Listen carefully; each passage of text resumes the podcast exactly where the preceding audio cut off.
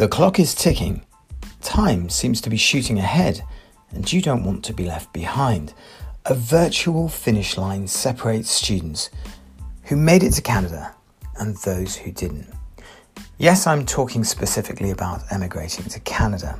Unfortunately, the COVID situation has created delays with families impatiently waiting for the situation to change. True that a cure is now in sight, and there is hope of some resolve. Families are now turning towards a new trend, and it's called Duolingo. There are some advantages with taking this exam, especially with the concept of time. This test can be taken from the comfort of your own home. Universities in Canada will recognise this exam in terms of obtaining a student visa. So, I guess the first question is Is this exam right for me? It's a great question. If you are not very good with traditional exams like IELTS, and during times of uncertainty can't guarantee test dates, then this could be the answer. So, with Duolingo, listening, reading, speaking, and writing are all still used as the main criteria to measure your abilities. Nevertheless, unlike the traditional formats of, se- of the sections, questions can follow no particular order, prompting you to respond very quickly.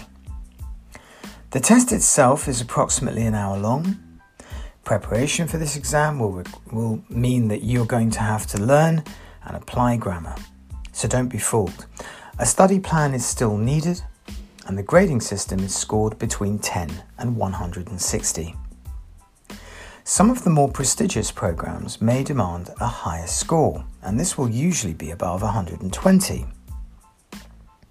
So, to give you an idea of comparing Duolingo with IELTS, a 75 to an 80 grade in Duolingo is the equivalent to a grade 5 in IELTS.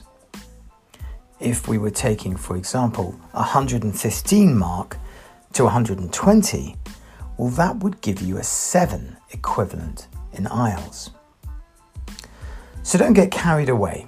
Duolingo as a concept is not really considered as a qualification to find employment only consider your it, only takes into account um, your ability to demonstrate some grammatical awareness and is basically a university requirement uh, for visa conditions. So, what does the test include and how can one to one help? Well, you need a type of, uh, of, you will need to type a statement that you hear. So, we as an academy will ensure that you get dictation practice um, both inside the class and for homework in the form of podcasts. Completing missing letters from text. Well, vocabulary building and providing you with paragraphs will prompt you to practice spelling. But we also focus on spelling essential vocabulary in class as part of your training. Listen to audio recorded words and select the real words from fictitious ones. Well, we will focus on most exam, what they call critical vocabulary, and it's used mainly with English exams. So we'll ensure that you get um, a sort of understanding of this type of terminology. So, reviewing words in text format to decipher false words from real words. Well, building vocabulary is the only way to understand how to complete this task successfully. Describing a photo. Well, we have been helping people describe photos for exam format since the year 2011. So we'll show you how to develop this skill. Recording yourself saying a written sentence. Well, some of our homework involves you sending us audios uh, based on this task, so you will get the practice that you need. Verbally answering a recorded sentence. Well, this is the closest you will get to speak to a person. And we'll train you to develop this skill Responding in writing to a written question using, say, 50 words.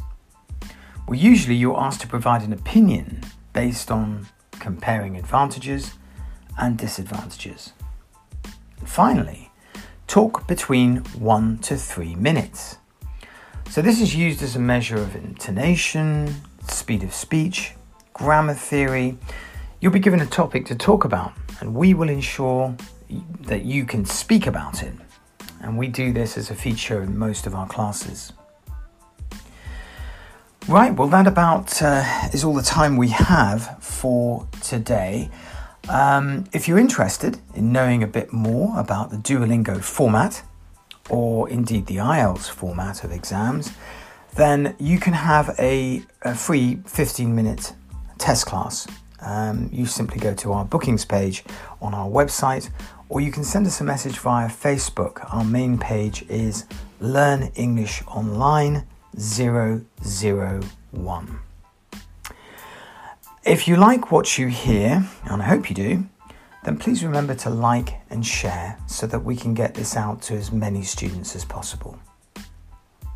Thanks for your help. Till next time, bye for now.